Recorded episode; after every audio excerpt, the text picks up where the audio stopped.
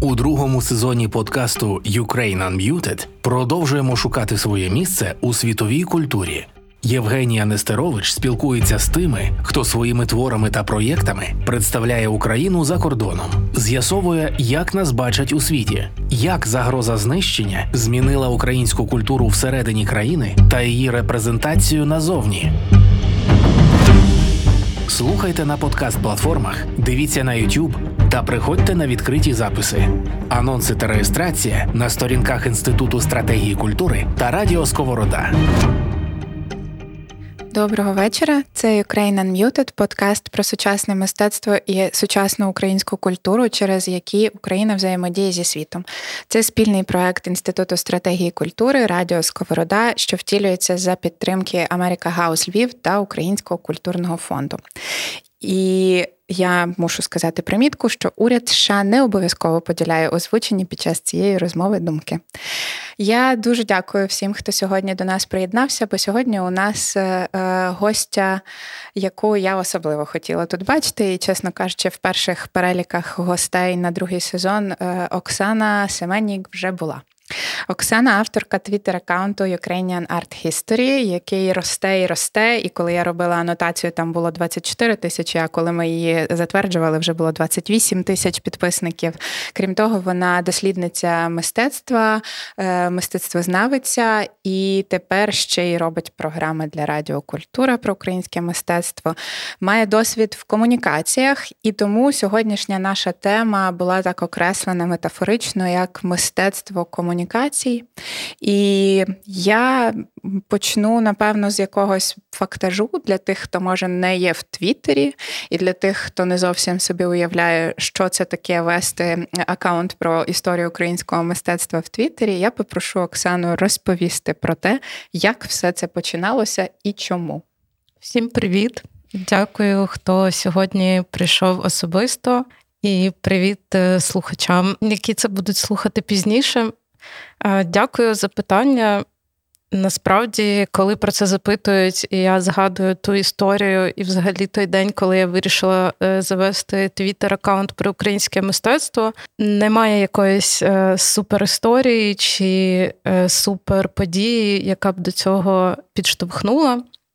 Просто в один день я подумала: а чому ніхто не пише в Твіттері про українську історію мистецтва, якщо українське мистецтво, по-перше, просто чудове, цікавезне. А по-друге, всі ці історії художників, коли я працюю з архівами чи з книжками, спогадами, вони настільки мене вражають, що ну, мені просто хочеться поділитись про це і поговорити про це. Е, І Твіттер тоді насправді був е, такою досить потужною платформою, і я думаю, що насправді соціальні мережі також відіграли велику роль на початку повномасштабного вторгнення, е, коли дійсно багато людей комунікували про це, говорили, е, закликали підтримувати, розповідали, що відбувається насправді, і, власне, е, за тим, що відбувалось у нас і відбувається зараз. Це все слідкують ніби в прямому ефірі, і це таке вперше, і кажуть про те, що це найбільш задокументована війна.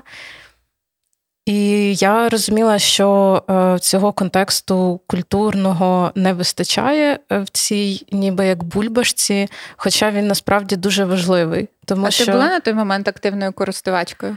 Я була. Я насправді давно вже е, сижу в Твіттері. Ще зі шкільних часів, але нічого серйозного там не пишу.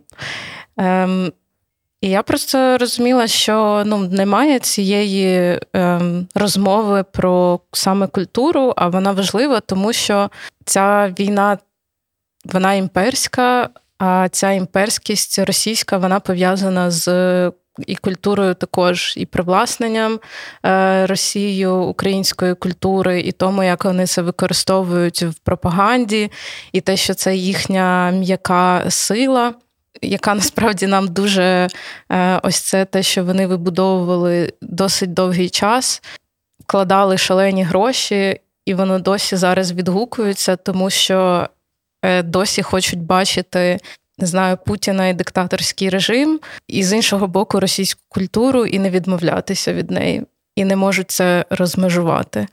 І насправді про це можна дуже довго говорити, але повертаючись до Твіттеру, ем, цього голосу ніби було не так багато. Тобто, щось писали про літературу, щось писали про події, які відбуваються зараз, але про історію українського мистецтва такого не було. Я вирішила: ну окей, спробую я і писати англійською. І це для мене також частково було тренування, бо я їхала е, в США на стажування в музей Зімерлі і на навчання в університет Радгерц е, на історію мистецтва також.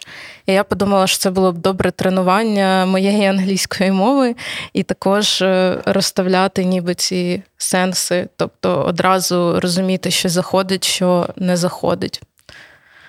Але водночас це ж е, суперкороткий формат. Так і я, наприклад, е, так і не змогла дати собі раду з тим, а що ж я такого важливого хочу сказати в такій короткій формі. Тобто, у мене е, це. Ну, викликало це це було для мене як виклик. І я, коли пробувала собі уявити, як би я могла, наприклад, про літературу писати, я зрозуміла, що це і далі лишалось би челенджем, як сформулювати коротко. Водночас, за час повномасштабного вторгнення справді виникла якась кількість таких твіттер-тредів пояснювальних, та, які розкладали по поличках. Багато дуже складних речей простим способом. Чи будувала ти е, якусь стратегію, як в цьому форматі, короткому, лаконічному, ну ладно, може бути картинка, але як коротко говорити про складне, про, про що ніхто фактично з твоїх читачів може і не знає? Загалом я б хотіла сказати, що саме тому, що ці треди дуже короткі в Твіттері, е, в цьому і сила ніби цієї соціальної мережі, е, тому що люди насправді вони охочіше. Е, в Твіттері репостять і щось лайкають і додають на свою сторінку. Тому що Фейсбук-сторінка це нібито більше про особистість, е, ти щось постиш про себе, або про якісь робочі досягнення, або ще якісь речі. І ну, небагато собі це перепощуєш в Твіттері. Е, це нібито більш е, вільна така дія, і тому. Люди охочіше діляться якимись просто ем, тредами, які їх зацікавили, або твітами, які їх зацікавили. І плюс теж, чому я це обрала, тому що в іноземців насправді Твіттер це те місце, звідки вони дізнаються новини, е, бо це дуже короткий формат, дуже швидкий.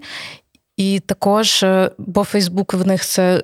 Для особистого інстаграм для особистого, і щоб в Фейсбуці, так як в нас, наприклад, хтось комусь по роботі написав, ну це неможливо. В них для цього є LinkedIn. А для новин, е, якщо в нас поки що все ще є, наприклад, Телеграм чи якісь вайбер-чати, то там це все Твіттер. Тому насправді. Можна сказати, через цей досвід роботи в комунікаціях, і в тому числі як е, СММниця, і я розуміла, що там потрібно скоротити, краще вибрати ось це, краще почати з цього. А сьогодні такий інфопривід, е, і якось це закручувати. Тобто я не знаю, чи можна сказати, що в мене є якийсь секрет чи якась стратегія. Просто скоріше я це вже роблю на якомусь е, автоматі через свої профі... через е, те, що я довго з цим працювала. Це для мене вже як щось зрозуміле. Те, що ти робиш, просто як е, встаєш зранку і заварюєш каву. Ти ти не думаєш, що за чим ти маєш зробити, щоб попити цієї кави. Спільний проєкт Радіо Сковорода та Інституту стратегії культури, який став можливим за підтримки Америка Хаус Львів та Українського культурного фонду. Які твої спостереження за аудиторією впродовж цього досить уже довгого часу? Що найкраще заходить, що найгірше щитується і вимагає додаткового пояснення? Е, це дуже цікаве питання, тому що Насправді, те, як взаємодіє аудиторія з твіттер-аккаунтом Ukrainian Art History можна сказати про те, як люди сприймають історію українського мистецтва за кордоном, і те, якою в їх уяві є взагалі українська культура. Тому що мене дуже смішить, коли я пощу якісь модерністські роботи, там Малевича, чи е, чи Екстер, чи ще когось, тобто більш такі авангардні, кубізм і так далі, е, то іноді є коментарі.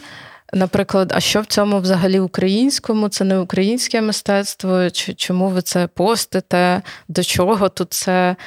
І так далі. А наприклад, якщо запостити якусь реалістичну роботу у вишиванці, ну тобто дуже щось таке типове, як е, іноземці собі уявляють Україну, то звісно буде дуже багато репостів, лайків, коментарів про те, Боже, як, яка прекрасна українська культура. І це насправді дуже симптоматична річ, тому що це пов'язано з тим, як. Як Російська імперія і Радянський Союз е, умовно комунікував, е, чим є українська культура. І, А українська культура в їх уяві є е, чимось дуже посереднім, несучасним, архаїчним, традиційним, і нічого сучасного в ній немає, і модерного немає, і розвитку немає, і тому не треба взагалі звертати увагу на ці архаїчні культури. Е, давайте всі відмовимось від своїх ідентичностей і будемо будувати, не знаю, космічні світле міста майбутнє. та світле майбутнє. І це насправді ну, спочатку мене якось навіть дивувало і трохи ображало, а потім я зрозуміла, ну, що в цьому причина, і потрібно також і пояснювати, що е, українська культура і українське мистецтво набагато більше, ніж те, як ми звикли собі уявляти, і навіть не ми звикли, а як нас привчили уявляти собі українську культуру. Ще можна сказати про аудиторію, е, що дуже багато також людей пишуть, наприклад, чому ми цього не вчили на історії європейського мистецтва. На що я відповідаю? Бо ви були дуже зайняті вивченням е, так званого російського мистецтва, яке, яке частково є насправді українським, чи білоруським, чи польським, чи ще іншим мистецтвом, а частково е, ну, яке є просто продукуючим ось це імперське знання. Але є, ем, я помічаю іноді, що бувають, набігають росіяни. Їх дуже ображає, коли я пишу про українського е, художника Іллю Ріпіна або про Малевича, наприклад. І тоді прям несеться в коментарях. Е, що... Російською чи англійською? Ну, спочатку вони писали російською. Я відповідала: е, Sorry, I don't understand Bulgarian. Тобто, вибачте, я не говорю болгарською мовою. Ну бо чому я маю апріорі е, знати, що це російська мова, і розуміти цю російську мову? Це знову дуже імперське е, таке ставлення. Я пам'ятаю, як мені написала одна журналістка з Медузи, вона написала англійською, але вона написала: Ну, я так розумію, що ви не захочете російською спілкуватись. І я кажу: почекайте. Ну, по-перше, е, це взагалі, якщо я українка, не значить, що я знаю російську мову. Це не за замовчуванням так є. Ну, звісно, я її відмовила, тому що я принципово не спілкуюся з російськими журналістами і з іншими російськими культурними діячами. Ось. Ем, а і з вони... підписниками? Ну, з підписниками також. Тобто, я зрозуміла, ну, немає сенсу їм відповідати. Ти ж нічого їм не доведеш. Їм просто потрібно це написати.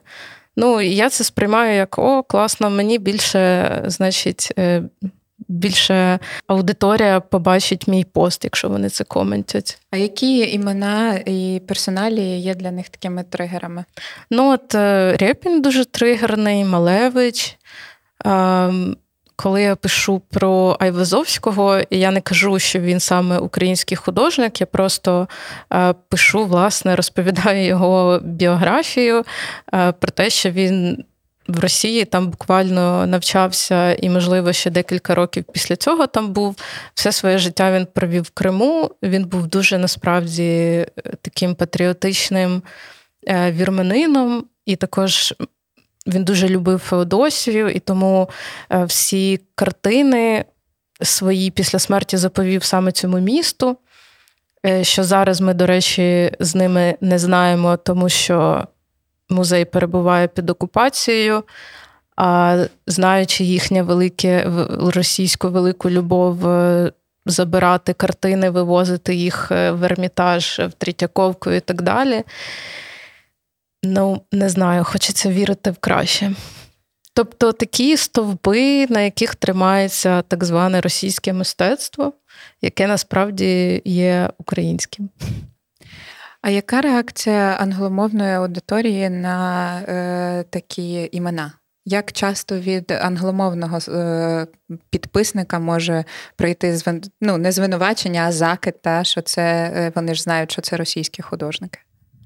Е, іноді таке буває, коли заходить розмова, наприклад, а що таке взагалі е, є національність, як ми взагалі можемо там якесь е, мистецтво називати українським чи російським, і взагалі, нібито національності це вже не актуально. І дійсно, ну це може бути суперечливе питання, це правда. Е, з питанням ідентичності іноді дійсно дуже важко розібратись, тому що, наприклад, там не залишилось якихось архівних матеріалів чи листів, чи ще чогось, і ми не знаємо, ким вважав себе художник, а там тема в нього переважала і така, і така, е, і може ще зовсім з якоїсь іншої країни. Тобто. І це нормально, коли насправді один художник, митець може поєднувати в собі різні різні ідентичності. А тим більше на межі ХХ століття і в ХХ столітті, коли кордони змінювались, е, сприйняття змінювалось, влада змінювалась постійно. Але я думаю, що важливо говорити якраз про цей вплив е, персоналії на мистецтво і на історію мистецтва в Україні, тобто не українського, а в Україні. Ем, бо, наприклад, ті ж художники з групи. Авангардної Артес, які у Львові були, багато з них були поляками, і потім вони поїхали жити в Польщу. Тобто, з одного боку, чи можемо ми їх називати, що вони українські художники, мабуть, ні. Але чи варто про них згадувати, коли ми говоримо е, про історію українського мистецтва того періоду? Я вважаю, що так, що це важливо, і що всі обмінювались досвідом. І насправді деякі музеї вони вже відмовляються від національності, тобто вони не пишуть, що це там російський, український чи американський. Вони пишуть, народився в такому місці, працював в такому, помер в такому. І в ідеалі взагалі має бути ще якась біографічна довідка, яка би пояснювала, як художник умовно з Києва опинився в Америці, а там помер взагалі в Парижі, наприклад. Але не знаю чому. Е, такі такі пояснення, вони не всюди є, не у всіх музеях. В MoMA, наприклад, немає. Екстер в них просто Russian, е, не дивлячись на те, що вона народилась взагалі в Польщі. Потім, коли їй було три роки, вона переїхала в Київ. І з Києвом пов'язані і і перші виставки, і її майстерня, і дуже багато її життя. А в Росії вона прожила всього лише три роки, і тепер вона росіянка через це. Ukraine Unmuted з Євгенією Нестерович.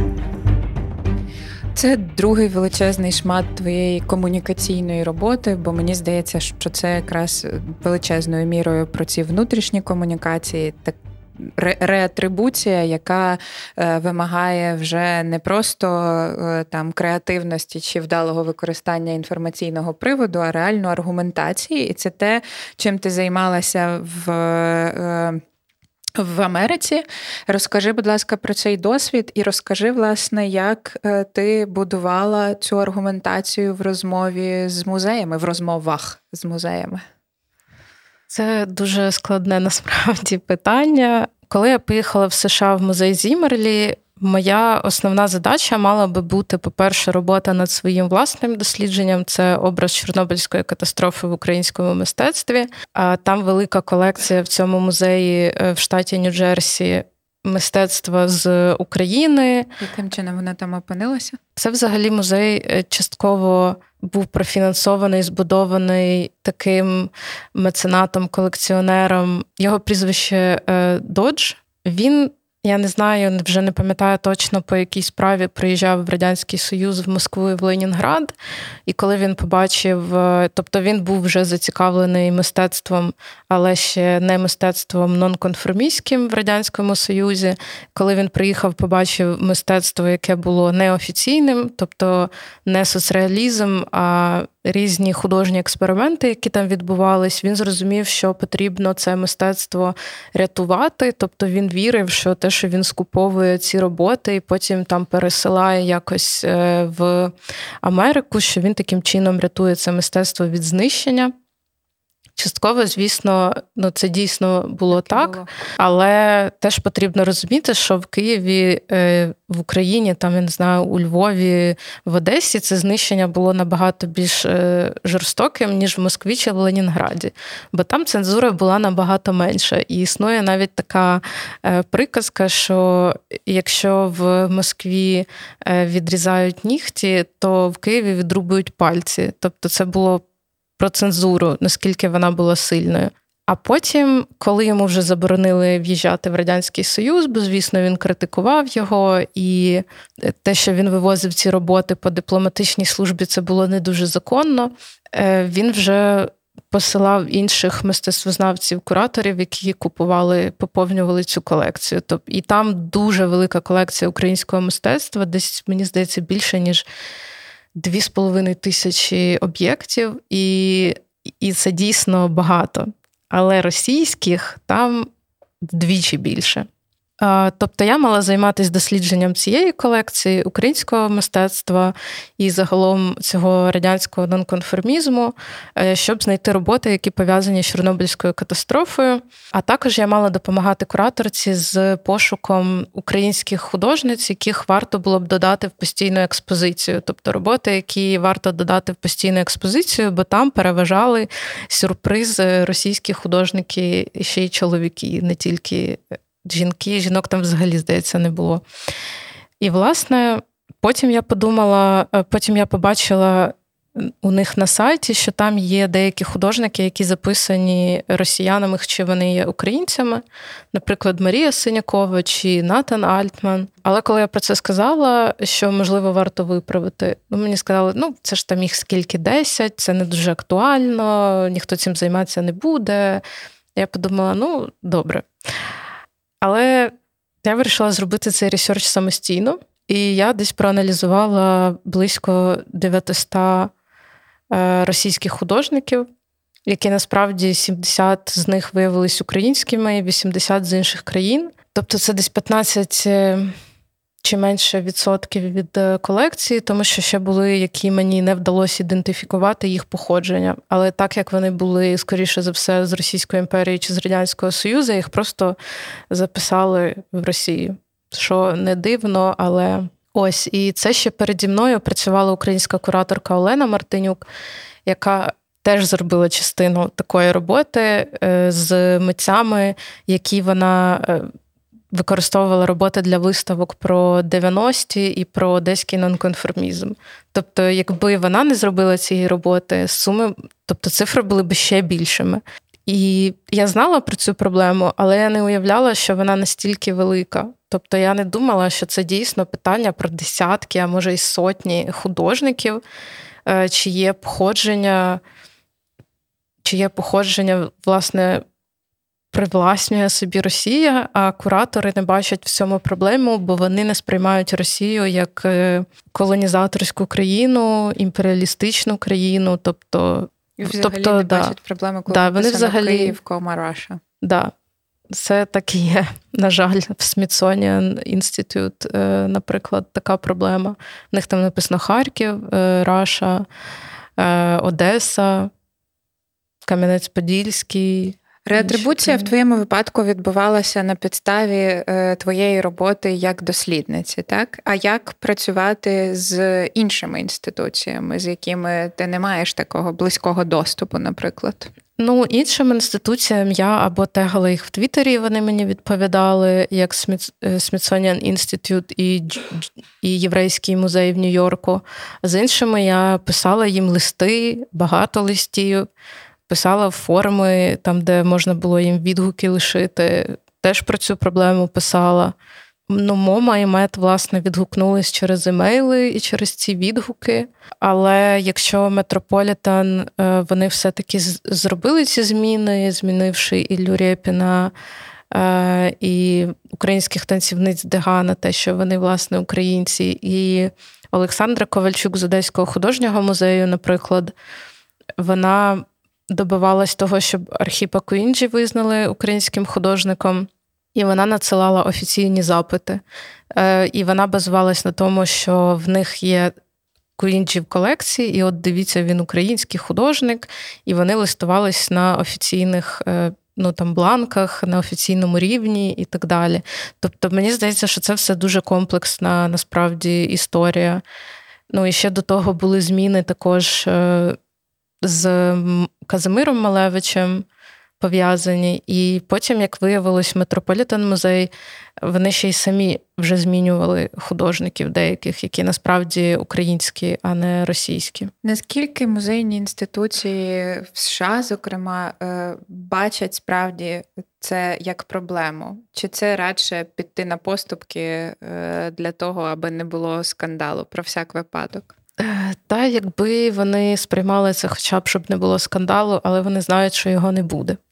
В тому і проблема. Проблема в тому, що, наприклад, е, ці музеї вони досить довгий час працюють з деколонізацією своїх колекцій і деколонізацією музея як такої е, імперської інституції, яка все в собі там е, має, не переосмислює. Тобто цей класичний е, музей 19 століття. І насправді, тобто, коли мене питають, чому от ви зараз почали там про це говорити, про деколонізацію, це ж така нова тема. Я кажу, почекайте, про це вже говорять не перше десятиліття. Просто нарешті світ почав, хоч трошечки, усвідомлювати, що російський імперіалізм це теж імперіалізм, і теж і російська культура, так звана, потребує також е, всіх ну, деколоніальної оптики. Ось. І, на жаль, тобто Індію, наприклад, вони визнають як незалежну державу в ті Суб'єкт. часи, коли вони коли вона була Британською імперією. Єгипт вони визнають, інші країни також. І Боже збав десь вказати, що це імперія, що це була British Empire, та ніколи в житті. Але Російська імперія, пожалуйста. Скільки років зайняло власне цей процес, аби перестати писати е, авторів з Індії е, як British Empire? Я насправді не можу дати відповіді, тому що частково ця деколонізація е, почалась ще з того часу, коли, наприклад, е, афроамериканські художники почали протестувати проти того, що вони є невидимими в музеях американських, тобто мистецтво афроамериканське воно не було присутнім, і виходило, що все мистецтво, яке ми бачили в цих інституціях, це білі чоловіки, е, бажано з Європи чи з Америки. Хоча насправді так не має бути.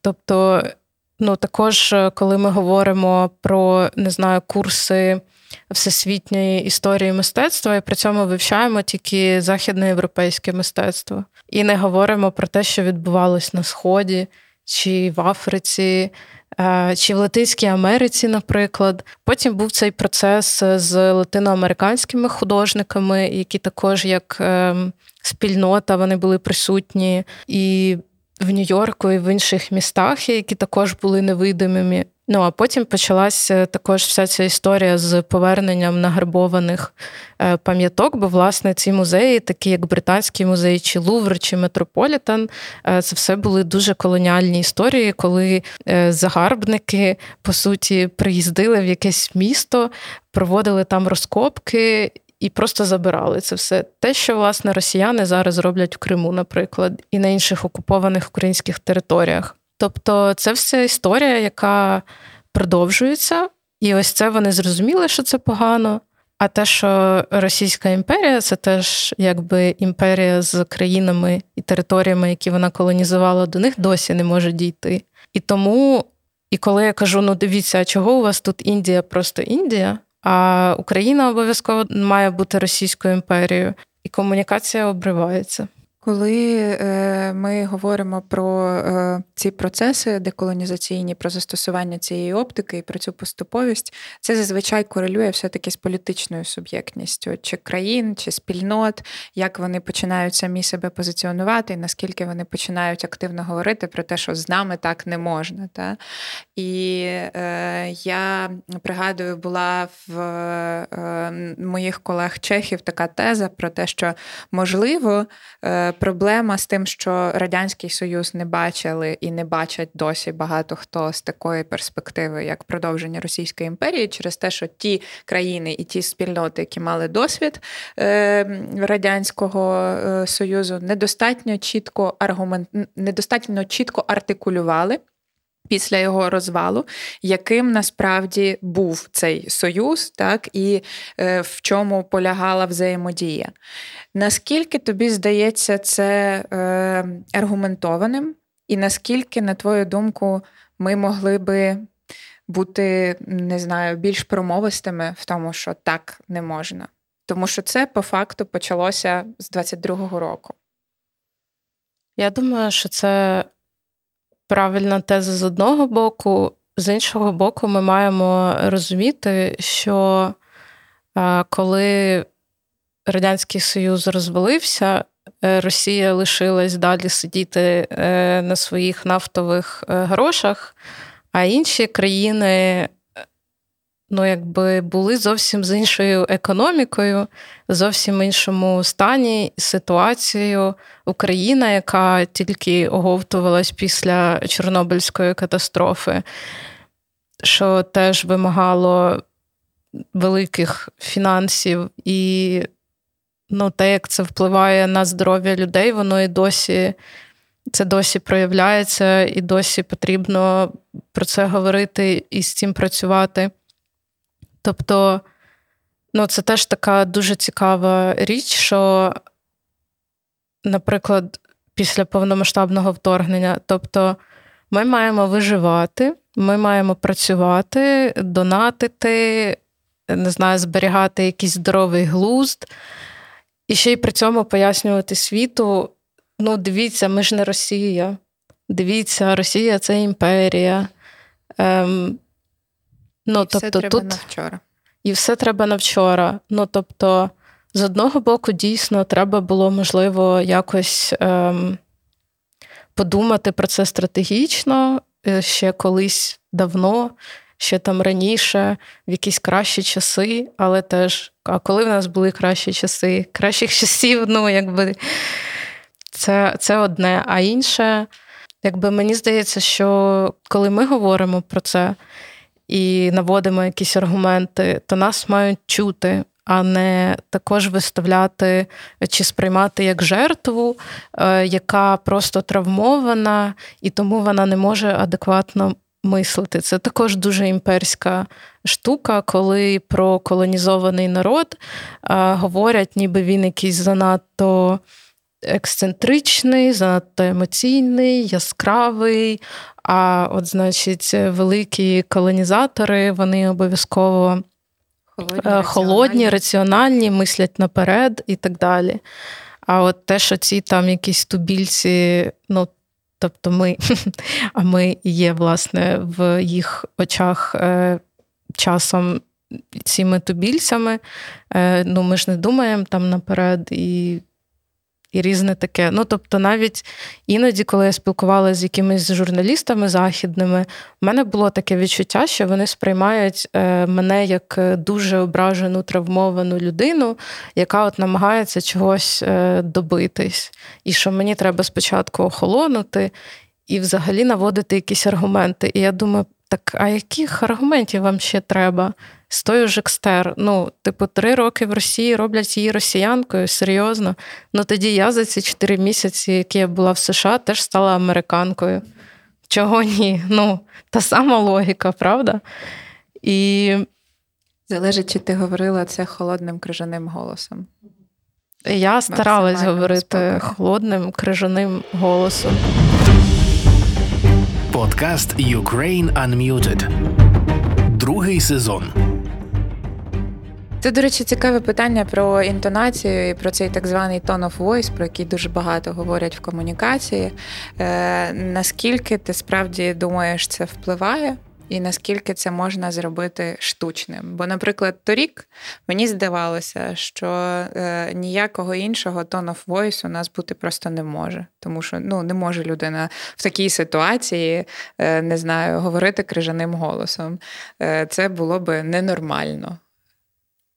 Цікаве, та теж питання про ці про крижаний голос чи не крижаний голос, і про те, як е, насправді вони це сприймають, хочуть чути. Ну, я не знаю. Тобто, можливо, те, наприклад, що мені відповідали ці музеї і хотіли щось е, чути чи змінювати, частково було через те, що я також не використовувала якісь е, ну, супердипломатичні, сухі листи, якось намагалась е, більш від себе писати, і, можливо, мені додавало плюс, що я не є представницею якоїсь інституції, і я говорю і пишу від себе. І коли мені відповідали сухим листом про те, що е, дуже дякую, там як вони це називають, дослідники вже працюють над цією темою. Ми дякуємо за ваш відгук як відвідувачки. І я казала: почекайте, я не відвідувачка, я історикиня мистецтва і пишу вам як історикиня мистецтва про те, що у вас тут знаходиться фактологічна помилка. Це ж. Ну, часом теж не питання національності. Питання напишіть, що Одеса, Харків і Київ це українські міста. Це просто фактологічна помилка. І я кажу: дивіться, у вас тут 70 е, помилок, де ви пишете, що цей художник народився в Росії, а насправді він народився в Україні. Це просто факти. Також е, крижаним сухим голосом. Це факти, це не я придумала. Це не тому, що я ображена. Да, Це не тому, що я ображена, е, це дійсно помилки. От і. І я тоді запитувала в них, е, хто саме над цим працює, чи є серед цих людей росіяни. Бо якщо є росіяни, то вони не можуть також е, нормально якось дати, е, проаналізувати і дати якусь оцінку тому, до якої культури, до якої історії мистецтва належав цей художник. Я не знаю, чи це крижаний голос, але це точно залізні нерви, щоб провадити цю комунікацію. А тепер в мене їх нема. Ну, е, твоя тема дослідницька, вона теж непроста. Чорнобильська катастрофа в мистецтві це непроста тема, особливо з огляду на те, що ти з Київщини, і ця історія, якби вона взагалі, ну як на мене, недостатньою мірою насправді усвідомлена нами як спільнотою. І коли вийшов е, серіал, е, та вона актуалізувалася дуже, і аж тоді, мені здається, почало потроху доходити, наскільки ми насправді мало для себе прожили це. як до тебе ця тема прийшла, і е, чому ти вирішила нею зайнятися? Е, тут все дуже просто, бо мій батько з Чорнобильської зони насправді е, він народився в селі Новосілки, колись Чорнобильського е, району, якого тепер не існує. І коли його відселили в село до моєї мами, так вони познайомились. І в мене, ну і я вважаюсь, вважалась вірніше до 18 років е, чорнобильською дитиною чи дитя Чорнобиля, якось так. І я мала кожні два роки їздити на перевірки організму, де там вимірювали радіацію в моєму тілі, і каза, і питали, ви що їсте яблука і з садку і гриби з лісу. Я кажу, звісно, вони такі не їжте. Я така. угу.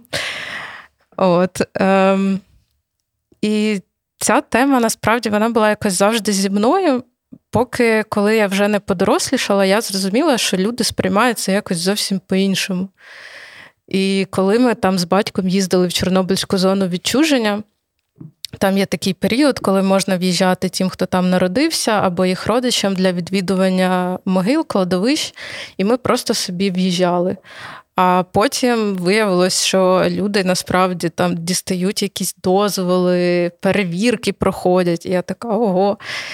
Ем, І просто через якийсь час я почала думати більше про це все, читати і розуміти, що е, в людей насправді сприйняття Чорнобильської катастрофи це буквально катастрофа сталася, пройшло два тижні там чи трошки більше, і на цьому, і на цьому нібито все. Ми закрили цю тему. Хоча насправді. Чорнобильська катастрофа вона і продовжується і досі, тому що досі та, там є радіація в зоні відчуження, і ніколи люди не зможуть там жити. Вони ніколи не повернуться, і про це говорять науковці, це правда. Досі ми там розгрібаємо своїм своїм здоров'ям ці наслідки. І плюс ядерний тероризм, який продовжується, і окупація Чорнобильської зони показує нам, що вся ця тема вона ще досі присутня, і вона ще, мабуть, не до кінця осмислена і зрозуміла. І тому, що в суспільстві присутня присутня радіофобія, повне нерозуміння, як взагалі що таке радіація, і що червоне вино не допомагає від радіації, це факт. Ну хіба що щоб заспокоїтися і не знаю, і не, і не думати про радіацію взагалі, тоді допомагає. І, власне, мене дуже насправді злило це сприйняття Чорнобильської катастрофи як тільки зони відчуження, і що в багатьох проєктах, е, наприклад, переселенці, цей досвід переселення він ігнорується, і так само ігнорується поліська культура, яка була втрачена і яка існувала до того. І тільки, наприклад, недавно я зрозуміла, що мені дуже сподобалась одна ідея е, дослідниці української Світлани Матвієнко про те, що Чорнобильська зона з'явилась не після е, катастрофи, а ще до неї, як тільки почали будувати цю станцію разом з порушеннями і розуміючи, що вона е, що якась аварія може статись, тому що ці аварії на станціях вони вже ставались в Росії. І, в принципі, обираючи таке закрите місце серед лісу е, біля річки, вони розуміли, що щось може статися. І треба було обрати місце подалі там від Москви, від Ленінграду і продовжувати свої експерименти. Тобто, це теж такий імперіалізм, насправді, коли ми говоримо і про побудову цих атомних станцій, про побудову ГЕС, е, про змінення ландшафту, вирубування цілих садків, е, цілих екосистем і весь цей величезний експеримент. Да. Ем, Я почала досліджувати цю тему, і виявилося, що не було такого великого дослідження про українське мистецтво, тобто про Чорнобильську катастрофу в контексті українського мистецтва. Е, як художники рефлексували це, через які образи вона проявлялась, як ми собі це уявляємо, коли ми думаємо про Чорнобильську катастрофу, як це переживали переселенці і ліквідатори, тому що їх мистецтво я теж аналізувала, і для мене це було дуже важливо не відкидати досвід е, тих, хто це пережив. Багато було такого створеного ліквідаторами? Дуже багато. В музеї Чорнобиля в Києві декілька сот робіт насправді ліквідаторів, е, переселенців. А були, наприклад, ще художники-ліквідатори, е, тобто яких відправляли навіть частково спеціально, щоб вони підтримували бойовий дух. Наприклад, Олег Викленко з Харкова, який потім заснував фестиваль е, екоплаката, четвертий блок, блок і Дмитро Нагурний з Києва який там також робив фотографії і робив замальовки е, ліквідаторів, якихось буднів. І що цікаво, саме ця тема вона була дозволена в Радянському Союзі. Тобто, ще одна проблема це, ну, по-перше, е, той злочин, що. Це було замовчувано, і люди дійсно не знали, що сталося і що відбулося. А по-друге, те, що наслідки також замовчувались. Тобто в офіційних даних е, постраждало всього щось там 35 людей, плюс-мінус 30, і все. Тобто, і потім влада говорила про те, що скоро туди повернуться люди, їх можна буде заселити через декілька років. Тобто, це все комунікувалося як щось просто незначне. Або, наприклад, про те, що були катастрофи гірше, десь в капіталістичних країнах, просто ми про них не знаємо. І тому якісь рефлексії офіційно, і якась меморіалізація, вона була по суті як підзабороненою. Було дозволено говорити тільки про героїзм ліквідаторів. Тобто в мистецтві, звісно, відбувалось набагато більше. Там переселенці рефлексували про втрачений дім, ліквідатори про також про весь цей жах, який відбувався навколо, е, про свою травму. Художники шукали нові образи, як, наприклад, Чорнобильська Мадонна. Це найвідоміший і в літературі, і в живописі найбільш повторюваний образ матері дитини, яка символізує власне. Е, людське начало і людське життя, і дуже часто вона на цих картинах з нею відбувається щось там жахливе, наприклад, не знаю, вона там перетворюється на скелет, чи ніби на атоми розпадається, такі речі. Тобто це було під забороною, але можна було говорити про героїзм ліквідаторів. І обов'язково згадувати, що це як е, в Велику вітчизняну війну. Ukraine Unmuted у аудіо, відео та офлайн. Слухайте, дивіться, приходьте. Ти е, написала вже свою роботу, так і е, тепер, як я розумію, з цього мала би бути книжка. Мені е, хотілося б. Про що це буде книжка? Що це буде за сюжет в мистецтві, присвяченому Чорнобильській катастрофі? Та, власне, я б хотіла просто розказати про це дослідження, про е, образ Чорнобильської катастрофи в українському мистецтві, але також. Е, поговорити про ці імперські речі, тобто, ну, що це, власне, теж такий колоніалізм, зміна ландшафту і ядерний весь цей шантаж, і згадати, тобто, також е, сучасність і про те, як ми зараз рефлексуємо, наприклад, над. Е, над підривом Каховської ГЕС, тобто поєднати і продовжити також дослідження можливо, більше з музеєм Чорнобиля і з їх роботами, які там є. Тобто, власне, просто дати можливість е, зацікавленим людям прочитати про це дослідження, про те, які образи виникали, як це розвивалось, і що це може нам дати зараз. Тому що мені здається, що також частково ми можемо. Дивлячись на цю ніби катастрофу і на ті помилки, в меморіалізації, в проговорюванні, щоб не допустити їх зараз сучасною війною. Бо насправді дуже багато речей вони також можуть якось перегукуватись, наприклад, досвід переселення. Ну, це власне втрату домівок, це те, що відчували люди, яких відселяли з Чорнобильської зони.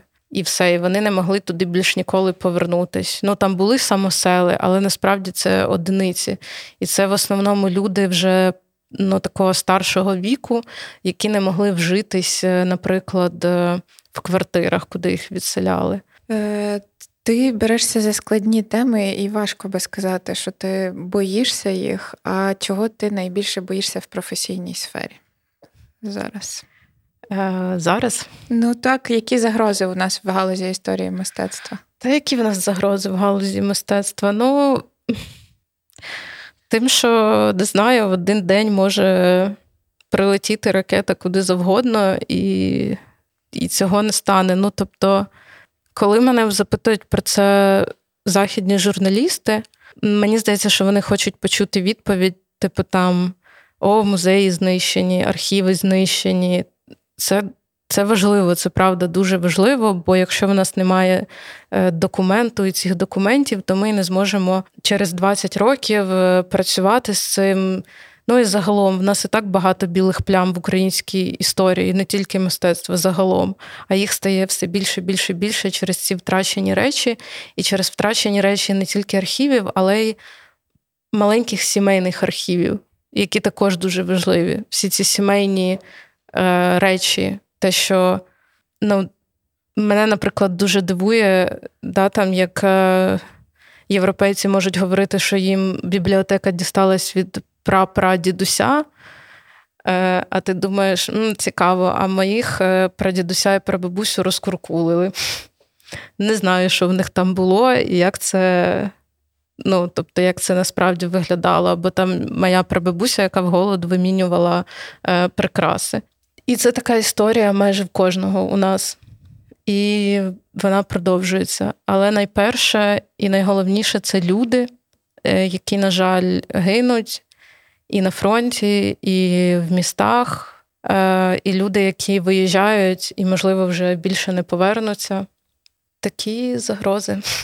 Цей весь півтора рік уже, я не знаю, його якось не хочеться сказати півтора роки, півтора рік е, великої війни, повномасштабного вторгнення була дуже інтенсивна комунікація наша назовні, мабуть, така інтенсивна, як ніколи. Е, Що з цього ти бачиш як наші найбільші е, перемоги? А що ти як професіоналка думаєш, треба було би робити інакше? Такі, може, тематичні напрямки тематичні напрямки. Ну, мені е, складно трохи сказати, тому що перші два тижні я провела в окупації в Бучі. Ну, тобто, перший тиждень не в окупації, а просто під обстрілами, другий тиждень в окупації. Е, І тоді я знаю, що вже почалася якась активна комунікація з якимись меседжами, але в мене не було ні інтернету, ні якби сил, можливості да, за цим слідкувати. А а потім я довгий час насправді відновлювалась, бо я вже тоді відчувала, що. Припустивши всього лиш ці два тижні, я прям випала дуже сильно. Тобто я дуже багатьох речей я не розуміла, що відбувається, е, як ми комунікуємо. Ну, тобто, Цю історію, наприклад, з танцівницями Дега е, почала ще Маріам Наєм е, якраз в березні, в квітні.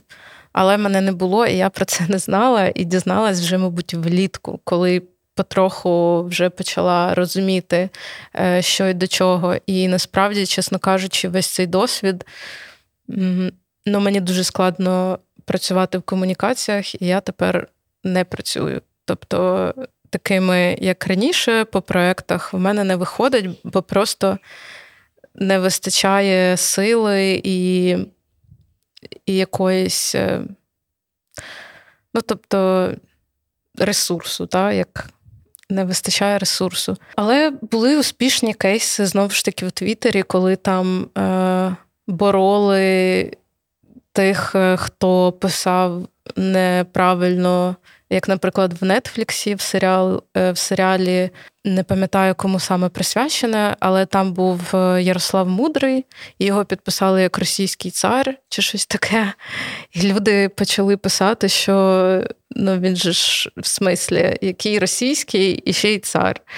Е, і дуже-дуже багато людей написали, вони вибачились і це змінили. Тобто були отакі різні кейси, коли дійсно вступались люди небайдужі просто в інтернеті і говорили про те, що ось це так, це не так. Ну, знову таки, не хочеться згадувати Міністерство культури. Не будемо, якщо не, не хочеться. Та. Е, Ну, але мені здається, що власне Міністерство культури і інформаційної політики, що важливо, ми іноді забуваємо що теж мала би бути е, напрацьована якась стратегія, можливо, ще навіть до повномасштабного вторгнення. Ну тобто, якщо вони знали, да, розуміли, що таке відбудеться, мала би бути якась ось ця стратегія, що ми робимо. Тобто ми там пишемо партнерам і е, говоримо і просимо евакуювати колекції, чи ми пишемо.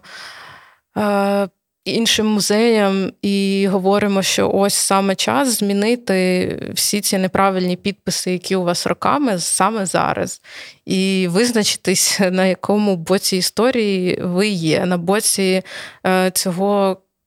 Кровожерливого режиму, е, чи на боці добра і правди, ну тобто то мені трошки складно назвати прям якісь конкретні кейси, чи якось це. Тобто, теж мені здається, що кожен е, робив з різних інституцій або з різних е, напрямів щось своє. І, можливо, не було якогось такого одного голосу консолідації, е, який би ми могли пушити всі разом. При цьому, звісно, ініціативи об'єднувались е, різні і допомагали е, і евакуювати колекції, і допомагали співробітникам, і так далі. і так далі. Але ну знову таки це були ініціативи. Ну, бачиш, коли ми говоримо про комунікації, чогось в першу чергу думається про те, щоб говорити і там якось себе презентувати, але насправді це також про те, щоб домовлятися і діяти спільно. І я дуже дякую тобі за сьогоднішню розмову. Е, це дякую тобі. Була з нами Оксана Семенік і подкаст Ukraine Unmuted, четвертий випуск. Я Євгенія Нестерович. Ми завершуємо трансляцію і переходимо до питань з залу. У другому сезоні подкасту Ukraine Unmuted продовжуємо шукати своє місце у світовій культурі. Євгенія Нестерович спілкується з тими, хто своїми творами та проєктами представляє Україну за кордоном, з'ясовує, як нас бачать у світі, як загроза знищення змінила українську культуру всередині країни та її репрезентацію назовні. Слухайте на подкаст-платформах, дивіться на YouTube та приходьте на відкриті записи, анонси та реєстрація на сторінках Інституту стратегії культури та Радіо Сковорода.